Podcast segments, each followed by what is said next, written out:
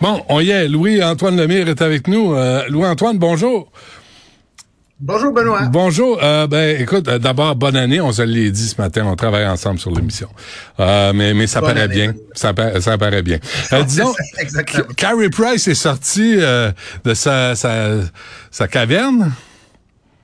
Oui, exactement. Donc, il a donné une entrevue à Guillaume Latendresse et Maxime Lapierre dans le cadre de leur podcast La Poche bleue. Euh, c'est intéressant parce que tu sais, des fois, on reproche aux joueurs de hockey d'avoir la langue de bois. On dit pas grand-chose. C'est sûr que à la défense des joueurs de hockey, si les questions sont pas bonnes, ben les réponses vont venir avec. Mais donc, dans, dans le contexte de La Poche bleue, évidemment, euh, Maxime et Guillaume, c'est deux anciens coéquipiers de Carey Price. Donc, déjà là, t'as comme une proximité. Ouais. Alors, euh, l'entrevue va se faire en deux parties. Donc, première partie, Carey Price est revenu sur sa jeunesse, son père, son passage dans le junior. Il a mentionné aussi qu'il pensait vraiment pas être repêché par le Canadien de Montréal parce que son entrevue avec le club euh, n'a pas été bonne selon lui. Il pensait qu'il allait aboutir soit à Atlanta ou à Columbus. Donc, j'invite là, vraiment les gens là, à jeter un œil sur cette entrevue-là. Donc, euh, Carey Price, euh, à cœur ouvert, entre guillemets, évidemment, c'est pas le plus grand orateur, mais c'est quand même moins formaté qu'une entrevue euh, qu'on pouvait entendre à T V A Sport de Carey Price. Donc, ça vaut la peine de regarder ça. Et la deuxième partie euh, sera diffusée euh, ce mercredi. OK. Et donc, il est au Québec, là. Il est à Montréal, là. Exactement. Il est à Montréal, donc il sera peut-être là pour le match de ce soir parce que le Canadien reçoit la visite du Kraken de Seattle, l'équipe d'expansion. Donc, à, à sa deuxième année dans le circuit Batman, Kraken de Seattle a une très bonne année cette, jusqu'à présent. Des joueurs à surveiller, Matty Beniers, la jeune recrue, et le Québécois Yannick Gould, qui a un parcours très, très intéressant. Mmh. Alors, les amateurs de sport là, ce soir pourront euh, avoir du bon hockey, je crois. OK. Est-ce qu'on, est-ce qu'on va savoir ou Antoine, s'il revient au jeu, euh, Carey Price, ou s'il s'en va vers la retraite, là, puis il attend le, la, le chèque des assurances? Ah ben c'est sûr qu'il reviendra pas au jeu. Euh, Carey Price, non, malheureusement, hein. là, il est trop magané. Euh, la prochaine fois qu'on va entendre parler de Carey Price, c'est pour annoncer officiellement sa retraite. Et par la suite, ce sera pour euh, dire qu'il s'en va au temple de la renommée. Car okay. selon moi, même s'il y a quand même pas mal de dénigreurs, Carey Price, c'est un des grands gardiens mmh. de la Ligue nationale de hockey. Mmh. Bon, des nouvelles de Patrick Roy?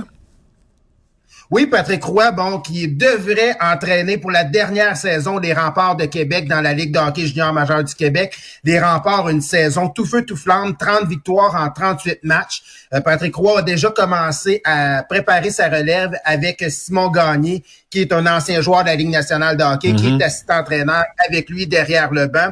Euh, puis il y a également d'autres formations dans le circuit courtois qui se démarquent. Euh, je pense au Mousset d'Halifax, au Tigre de Victoriaville, au Phoenix de Sherbrooke, qui aligne entre autres Joshua Roy. Euh, je sais pas si tu as eu l'occasion, Benoît, de regarder le championnat canadien euh, du monde junior. Là. Euh, c'est Joshua Roy, un espoir du Canadien de Montréal qui a joué du très, très gros hockey pour la formation canadienne. Donc, dans le junior majeur, il y a quand même euh, des belles luttes à suivre là, jusqu'au, jusqu'au reste de la saison. Donc, ça peut être intéressant à ce niveau-là. Puis, c'est des futures vedettes de demain. Là. Donc, mm-hmm. c'est toujours le fun de voir euh, les jeunes puis voir leur évolution jusqu'à la Ligue nationale de hockey. Là. C'est bon. Euh, des nouvelles d'Eugénie Bouchard. Est-ce que c'est un calendrier? Est-ce que c'est un nouveau restaurant? Ou on va parler de tennis? On parle de tennis. Malheureusement, elle s'est inclinée en levée des rideaux euh, aux qualifications euh, des internationaux de tennis en Australie. Euh, Eugénie Bouchard, qui est la trois cent dix-septième joueuse mondiale, elle a perdu contre la cent cinquante-neuvième, euh, six trois, un six et six quatre. Euh, on le rappelle, Eugénie Bouchard a quand même déjà été, Benoît, cinquième joueur mondial, mm-hmm. a déjà participé à une finale du Grand Chelem. Je veux pas la dénigrer, mais tu sais, t'en parlais tout à l'heure. Est-ce que ces activités hors terrain ont pris un peu trop de place et elle ne s'est pas trop concentrée sur son sport? Je pense que poser la question, ça y répond. C'est encore une excellente joueuse de tennis, mais je pense qu'on on s'attendait à beaucoup plus d'Eugénie Bouchard là, il y a quelques années déjà. Et il faut dire aussi qu'elle a été euh, affligée par certaines blessures également. Ça aide mmh. pas euh, quand on est un athlète professionnel. Donc, une autre déception pour Eugénie Bouchard. Pourquoi, Louis-Antoine, tu veux qu'on s'attarde à Cassandre Prosper? Cassandre Prosper, honnêtement, je la connaissais pas du tout avant de t'en parler ce matin. Euh, c'est une fille de dix-sept ans de Rosemère qui joue dans la N C A A, donc au basketball aux États-Unis. Elle a seulement dix-sept ans. C'est la plus jeune joueuse de la formation. Elle a inscrit il y a quelques jours ses premiers points. Donc, elle a enregistré dans son dans la victoire de son équipe des Fighting Irish sept points, neuf rebonds. Euh, elle, elle vient d'une famille de, de basketball, en fait. Euh, ses parents ont joué universitaire. Son frère joue dans la N C A A aussi.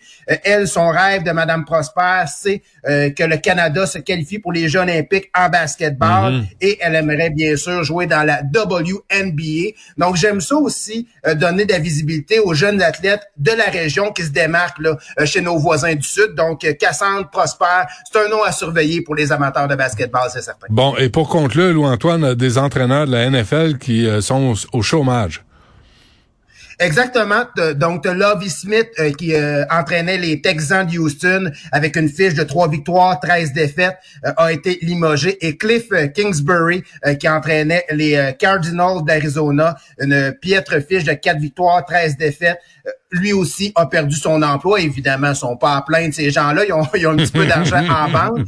Mais la, la, la, la beauté de la chose pour ces deux concessions-là, c'est qu'ils vont repêcher tôt au prochain repêchage de la N F L. Donc, le repêchage, c'est comme ça qu'on bâtit des équipes gagnantes. Alors, peut-être que les jours un peu plus euh, euh, clairs ou moins sombres seront euh, pour euh, ces deux organisations-là. C'est à suivre. Tu dis ça à des gens qui regardent le Canadien de Montréal euh, s'enfoncer d'année en année. Merci, euh, Louis. Oui, Antoine, pour ton positivisme. Ça fait du bien. Merci, euh, Louis.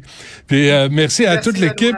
Salut. Euh, merci à toute l'équipe, à Tristan, à Charlotte, à Marianne. Et il y a Guillaume Lavoie qui s'en vient en un, dans un instant. On se reparle demain dès onze heures.